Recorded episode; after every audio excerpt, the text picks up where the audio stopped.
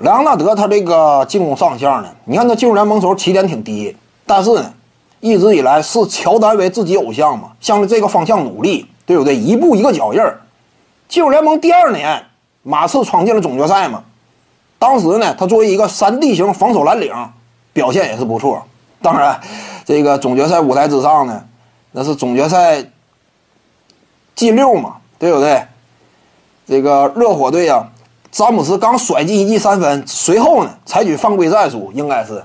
结果莱昂纳德上了罚球线之后呢，两罚一中，最后就差了三分，结果叫莱阿伦一记远射给追平了。莱昂纳德当时如果说两罚全进的话，他整个职业生涯目前为止罚球命中率在百分之八十五左右。如果说当年莱昂纳德稳住心神，对不对？调整好气息，把这球命中的话。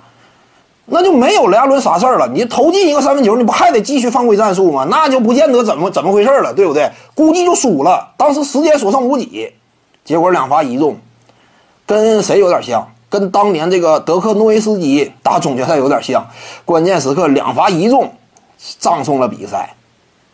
莱昂纳德这一记罚球不进呢，相当于把麦迪呀追求已久的整个职业生涯最后一年最后的一个登顶希望直接给。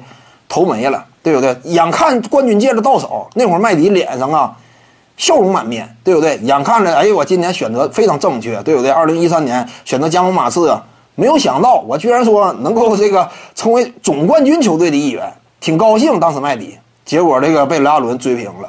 后来整个势头扭转，麦迪黯然退役。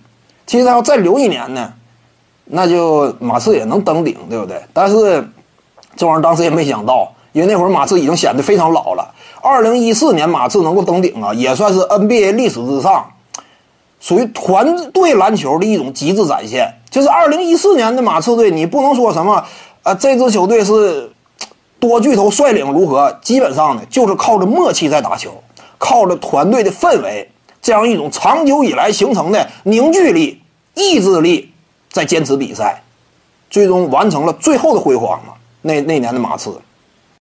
各位观众要是有兴趣呢，可以搜索徐静宇微信公众号，咱们一块儿聊体育。中南体育独到见解就是语说体育，欢迎各位光临指导。